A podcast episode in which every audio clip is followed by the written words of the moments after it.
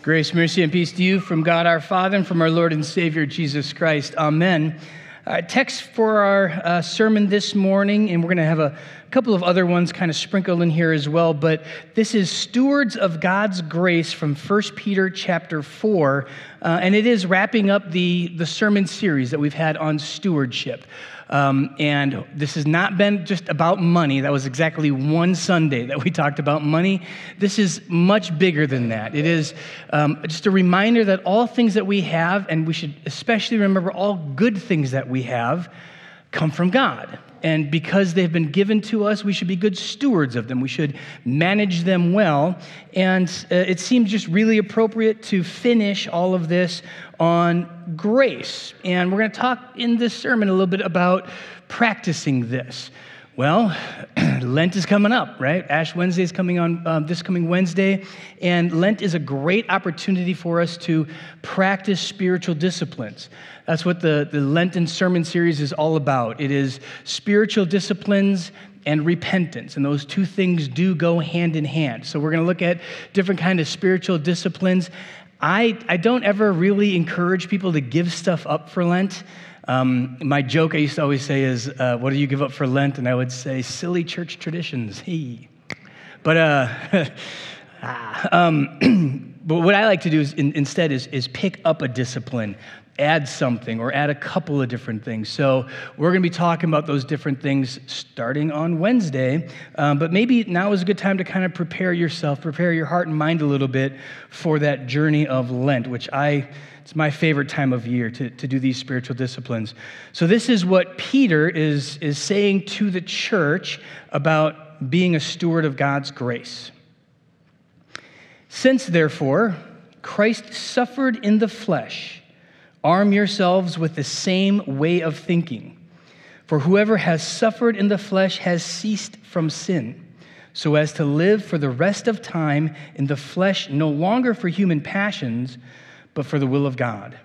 For the time that is past suffices for doing what the Gentiles want to do living in sensuality, passions, drunkenness, orgies, drinking parties, and lawless idolatry. With respect to this, they are surprised when you do not join them in the same flood of debauchery, and they malign you. But they will give account to him who is ready to judge the living and the dead. For this is why the gospel was preached even to those who are dead, that though judged in the flesh the way people are, they might live in the spirit the way God does. The end of all things is at hand. Therefore, be self controlled and sober minded for the sake of your prayers. Above all, keep loving one another earnestly, since love covers a multitude of sins. Show hospitality to one another without grumbling. As each has received a gift, use it to serve one another as good stewards of God's varied grace. Whoever speaks as one who speaks oracles of God, whoever serves as one who serves by the strength that God supplies, in order that in everything God may be glorified through Jesus Christ. To him belong glory and dominion forever and ever. Amen brothers and sisters in Christ, there is a lot going on in that text. And there's plenty of, of good theology, and I'm sure as you hear that and read that, you, you have questions uh, about, okay, how then shall we live? All, all, of this list of stuff we shouldn't do. That's like the Gentiles. Okay, that's, there's all sorts of questions there, right? How we should live on a day to day basis. Questions about the gospel being preached to people already dead that's an interesting one. There's some fine, very, very specific theology and teaching on that. There's all kinds of interesting stuff in this text, but the title of the text remains the most important thing Be good stewards of God's grace. That word is an interesting word, grace. Um, it doesn't work well in, in our vernacular because we talk about grace all the time, right? We talk about physical grace. You see somebody who's just graceful, right? And, and grace is something that, well, we always, we always kind of have to see it in comparison to, you know, not graceful things. you know, like, well, here's an example.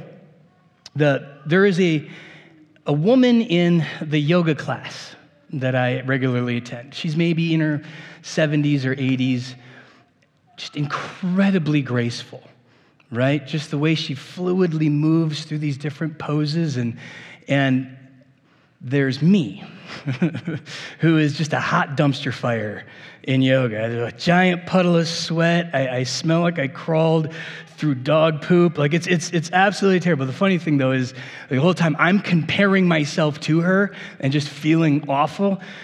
But she's got like some kind of physical limitations because the last thing you do in yoga are these like really hard, like reverse, you know, moon twisted and all this kind of stuff. And, and you have to hold those and she can't do it. And I sit there the whole time like, oh yeah, look at me shaking and sweating, but I'm doing it. Right? But I'm comparing myself to her, trying, trying to, to see, you know, I am able to do this much and she's able to do that. I, I am this graceful and she is that graceful. That is, that is the exact opposite concept of grace that we're talking about in our scriptures this morning. Like I was telling the kids, grace is, is the good stuff that God gives to us at Christ's expense. So we have to remind ourselves is, is really everything that we have. We started this stewardship program, um, this whole sermon series, with the idea that everything we have has been given to us. Right? So we're stewards of all of these things. But and when we land on grace, it's it's not just the concept of Jesus died for your sins, for, for the forgiveness of your sins. You know, that's that is a way to speak about grace, but you notice in our text this morning, it, it sounds like he's talking about something else. It's not just Jesus' death, resurrection, forgiveness of sins, life everlasting. It's got a lot to do with how we interact with each other, right? So, where we're going to land on this, this stewardship sermon series is by understanding the, the difference between just recognizing God gives good things to me but not for me, right? God gives us things to us, but not for us. To us means it's, it's given to me, but it's for me to employ in my life to others. The reason God gave me abilities and talents and skills or resources is for the benefit of other people. I think sometimes this is so obvious we forget that it's the truth. We, we maybe just think of it like we contribute to society or something like that because you wouldn't, I mean, think of your profession. If you're a teacher, and I say, Oh, you're a teacher. Who do you teach? No one. okay, so you just don't teach. You, you're not a teacher because you're not teaching. Right? I'm in construction. Oh, what do you build? Hmm, houses, buildings. Oh, yeah, but just for myself right? Not for anyone else. I mean, anything that you do, if, if you're a musician, you make music, it's absolutely true. You, you may do it for yourself in sense that, that it, is, it is your craft, your creation, all of that, but it's to be shared with the world. See, grace is given to us, all good things are given to us, but grace is only lived and expressed if it's in relationship to someone else in relationship to a community. The, the point of God giving to us is to interact through those good gifts with other people. And I'll tell you, you know, well, the, the text that we have, let's put it up on the screen. This is. Um, the, the, this is 1 Peter 4.10, sorry about that. As each has received a gift, use it to serve one another as good stewards of God's varied grace as we've received these gifts, we use it for the benefit of other people. One of the things about my um, profession that I, I think is the most blessed thing, that I have, I have such an advantage in what I do over so many other people because I get great perspective. You know, people come to me to, they, they want to ask questions about marriage, about life, about parenting, about this and about this. And I, and I draw on 20 years of interacting with other people. And I can give some perspective on marriage or parenting and family dynamics and work, and because of decisions I've seen other people make and how people have lived. And I can tell you, the people who are least satisfied in life, least happy, least fulfilled, least full of joy, the most miserable, in pain, unhealthy people are those people who live only for themselves. Oftentimes they are rich, right? They got plenty of money. Oftentimes they are talented and they are the best in their industry.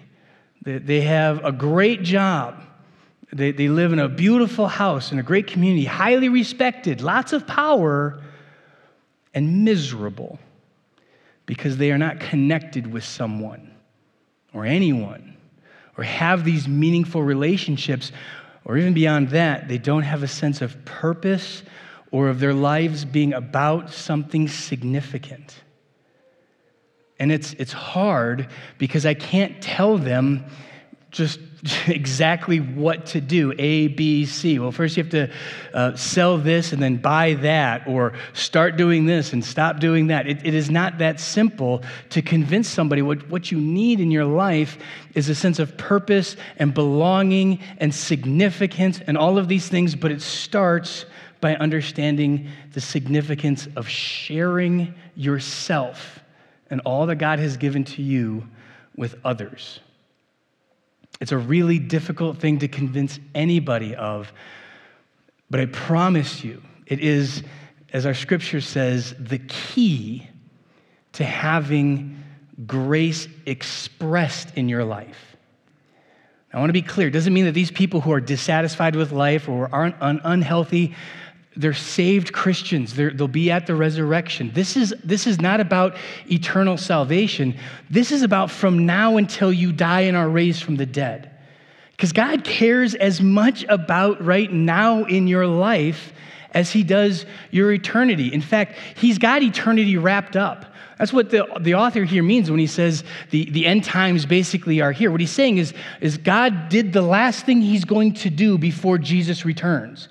Right? There's lots of other things that he did. If you look all the way through the narrative, you've got covenants, you've got Moses, you've got Abraham. I mean, there was a flood, there's a kingdom, there's all of these different things, and then there's Jesus. And, and, and the author here, Peter, is saying that was the last thing. We're, we're in the last phase. Now, maybe he thought it was going to be another 20, 30, 100 years. It's been 2,000, right? But this is the time where what God has done is poured out through the Spirit into his people, into the church, his riches in a way intended that it connects us and builds a community. In fact, it builds God's kingdom here on earth. It's, it's a kingdom we call churches. It's a kingdom, a place where we see Christ. It's where we encounter God Himself until we get to that last day at the resurrection. So, this, this idea that all the things that you have your, your time, your talents, your resources, the energy you have, all of these things that you have that God has given to you, they're given to you, but for other people. And by being good stewards of them, meaning not just throwing it all away, or, or nobody is saying that you have to give all of your time, all of your energy, and all of your money to the church or to other people, but rather being good stewards of that what you discover is great love and the very presence of God. Because love is not only the end point, but it's the starting point. It all starts with love, which is this other nebulous word that we have. Right? I love pizza and my wife. The same? well, very differently, right? Love is, is one of those words that, is in itself a bit nebulous. And Peter here says, keep loving each other, keep practicing love. Let's put that text up here. Above all, keep loving one another earnestly, since love covers a multitude of sins. I love that verse, but ironically, it's a quote of half of a proverb.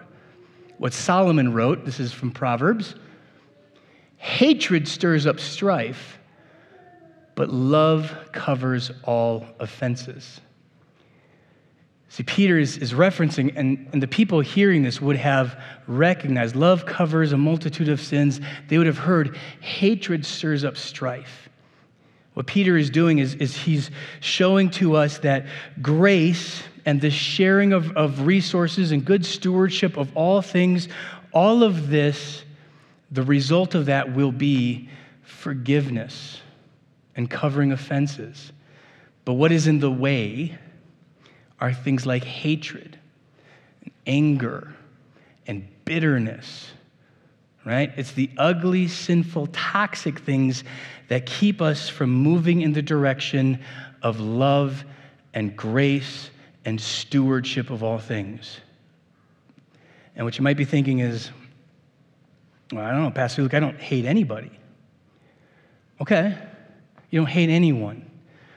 But, but I ask this question How do you feel about yourself? How do you feel about you? Because this is what I encounter most often is the, the first barrier to people becoming good stewards of all of their stuff, their time, their money, whatever it is, is we feel, we feel ugly about us. We feel unworthy. We feel as though God chose poorly. What was he doing when he chose to love me? Now, that might sound like, oh, these are, these are platitudes. This is, this is that psychobabble nonsense. It really isn't. When you think about encountering grace and, and this whole process of stewardship of grace that I've been talking about, it's really very cyclical. God gives to me his grace. I have it, that, that forgiveness of sins, life everlasting. On top of that, all of the resources that I have, all of those things, and then I share them with others. But if I don't truly and fully have those things, then I can't share with others.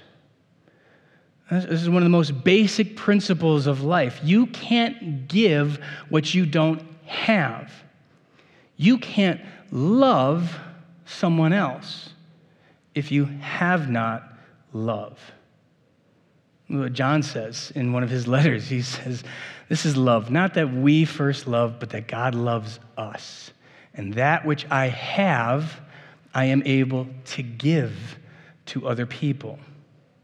This is truly the, the first barrier. And it really takes a lot of introspection of self to say, do I, do I see myself through the eyes of the Father? Do I see myself as one washed clean of sin? Do I see myself as one who has been truly forgiven and loved by God so, so much? And I bet there's places in your heart where the answer is no.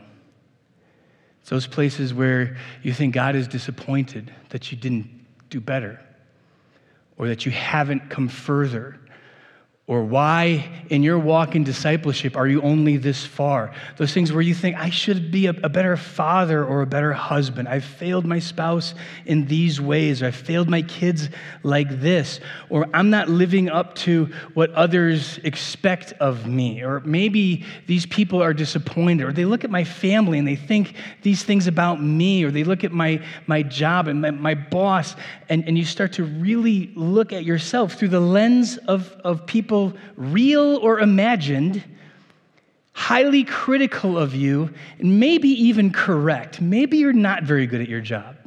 maybe, maybe you're not very good at the things that you've been called to do. Those things can still be true while this other truth remains.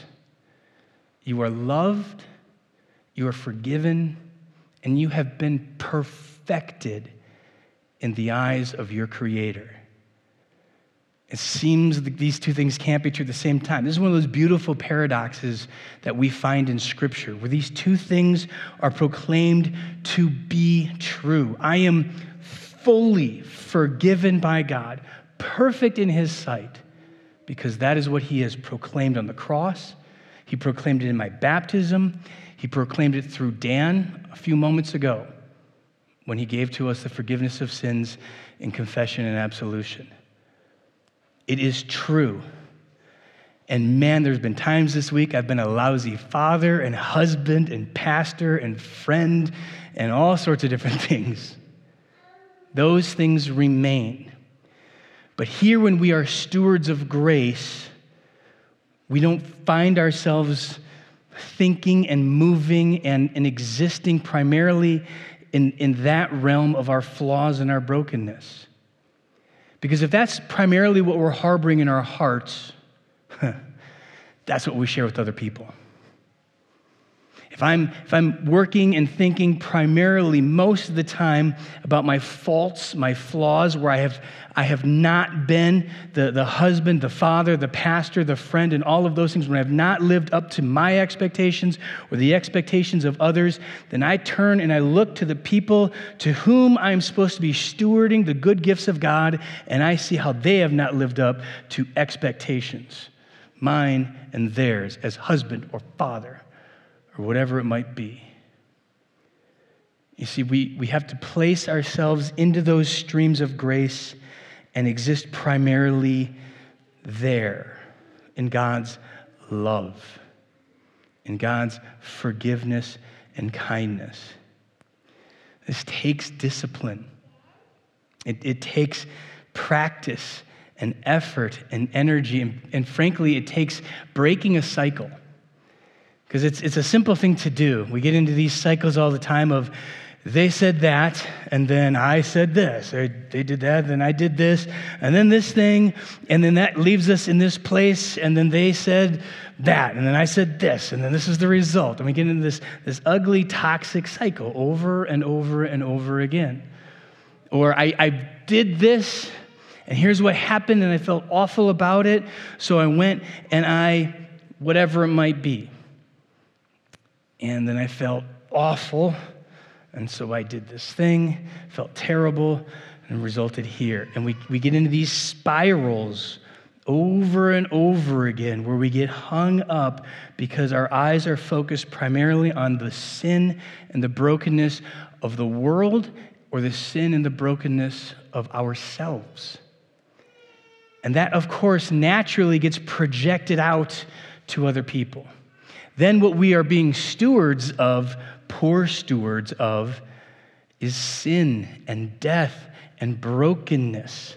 These things not from God, these things from ourselves, from humanity, from the world, right? These things that are from ourselves that we accumulate the bad habits and the sin and the brokenness. We go looking for those, those deep well springs of sin and brokenness and online or wherever we might find it, this ugliness, right? And there's so much of it that I got plenty of that to share with the world. Here's the thing is just as you can get stuck in these sinful cycles, you can break that and then you can put yourself into a healthy, graceful cycle where you can instead see Christ. And you can consider first Jesus. And you can consider first not this person, not, not their brokenness and not their sin, but how beautiful they must be to the Father. And you can get yourself in that cycle only if first you see that about yourself. You got to believe these words. You are loved by God. You are beautiful to Him. You are perfect in His eyes all your sins, your flaws, your mistakes, he doesn't see, can't remember. As far as the east is from the west, he doesn't even know. He's not even aware of those anymore. They're gone. All he sees is this perfect, beautiful child of his that he loves so much. He loves so much, he gives to you good things. He gives to you life. He gives to you time. He gives to you talents, abilities. He's, he's given to you uh, the, the ability to love others and bless others. And when you find yourself in this stream of grace, when, when you put yourself in, into that well of goodness and joy, when you put yourself there, well, now I've got so much. Because the depth of the well of the love of God is overwhelmingly deeper than the sin and the brokenness of this world. It truly is. But we don't, there's this allure of the world, and, and Peter is, is alluding to that. He says, Yeah, I know all the stuff that, that the world wants you to keep doing. And the drunkenness and the orgies and the, all of those fun things that seem so fun, they're so alluring and attractive. They're lies. They're all lies. And, and the more you try them, the more you experience them, the, the more you, you put yourself in the cycle of shame and, and brokenness and sin, the more you see the degradation of the relationships and the world around you. The, the more you focus on all of those parts of this world, of your world, that are just as ugly and sinful and broken. And so, knowing this about us, he gives to us the church. This is such a critical piece of the story from the very beginning, from the fall of Adam and Eve until Pentecost, until today, is the church. Because to break a cycle and to put yourself into a new cycle of grace and love and all of those things of God's kingdom, you have to have this bit of faith the faith to, to take that step and, and to do something, something different, right? We're not talking about, about God calling you into the kingdom. We're not talking about taking a faith to believe in Jesus. This is God's work alone to call you to faith. That, that you would live eternally. I'm talking about that leap of faith when you're going to do something and see what happens. right? Where, where you're going to take an action and see what's next. We do this all the time. Every time you get in a car, it's a little bit of a leap of faith, right? You get on an airplane, it's a little bit of a leap of faith. What I'm calling you to do today is take a little leap of faith to see Christ. See Christ. We see him where he promises to be. There's, there's two places in the Gospel of Matthew where he makes this final point for our sermon this morning. The first one is in Matthew chapter 18. Matthew 18, verse 20, he says, Where two or three are gathered in my name, there I am among them. That's this. That's church. He says in Matthew chapter 28, in the Great Commission, again, verse 20 at the very end, teaching them to observe all that I have commanded you, the Great Commission. You hear it every time we do a baptism. Behold, I am with you, always to the very end of the age. When and where the people of God gather in his name to worship, and when and where the people of God do that which he has commanded, where the church churches, right? Where the church churches, he promises to be where, he, where he's made this promise, you will see him other places. I'm not saying you're not going to see Jesus, but he promises you'll see him here. He hasn't promised to see you at the gym. You might see him at the gym. He hasn't promised to see you at the laundromat. You might. You might experience those things. He's promised when the church is here worshiping and when the church churches and does what the church is called to do, he promises that he will be there. You got to take that step. All of you here today have done some of that, right? This is time that you have stewarded well in the kingdom of God. Now, everything else that we have talked about this entire sermon series are other ways you can be good stewards of the gifts of God's grace, right? All these other ways in which you can be a good steward of His grace, take those steps too. And, and what you discover is every step that you take into a place where God has promised, I have given this to you for someone else. And when you steward that for the benefit of somebody else, you will see Him a little more. I promise you. And you get into this cycle of recognizing I have good things given to me for someone else. And when I have done a little bit of this, I am blessed. Not that I get more, you don't get more time by spending more time, but rather you get the goodness of God in His love, joy, peace, patience, kindness, goodness, self control, gifts of the Spirit. Okay, I'm going to be a good steward of my children. I'm going to be a good steward of, of my own life. I'm going to be a good steward of, of the money that I, that I have. I'm going to be a good steward of the talents that God has given me to use for the kingdom in some way, shape, or form. And everybody has all of those things in this room. We've covered that all week.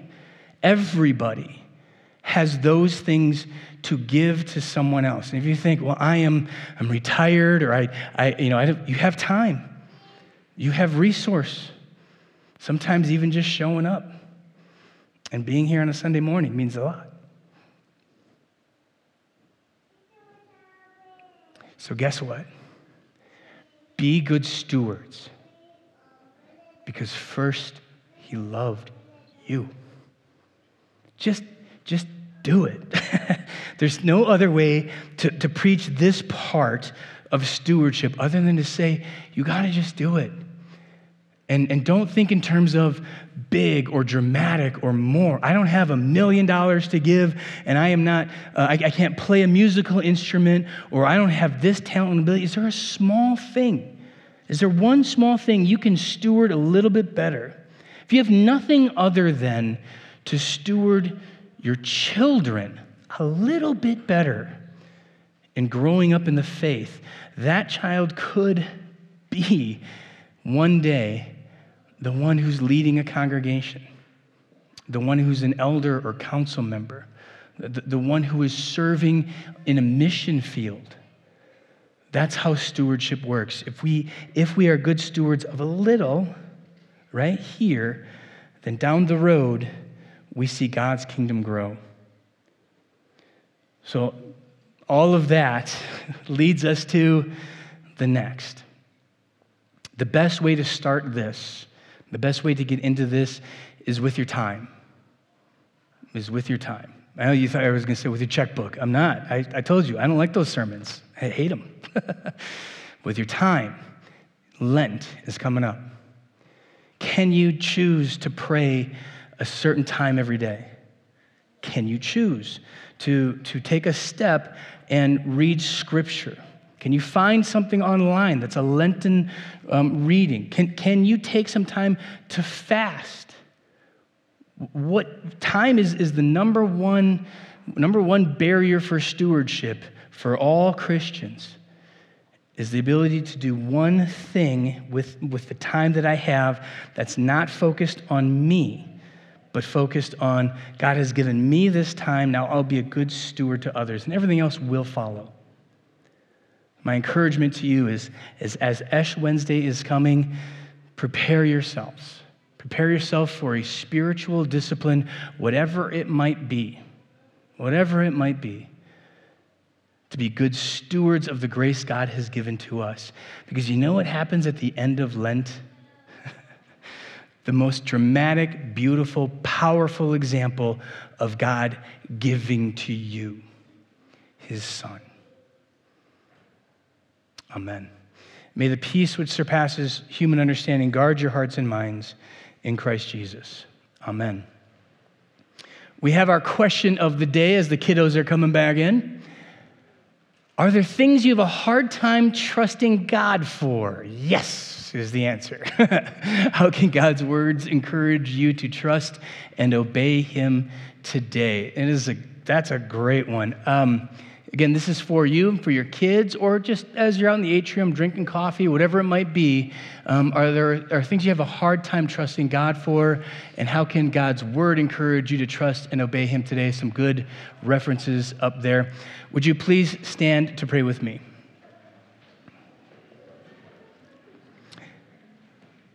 Heavenly Father, I thank you for the gifts that you have given to me, to all of us, and to this congregation.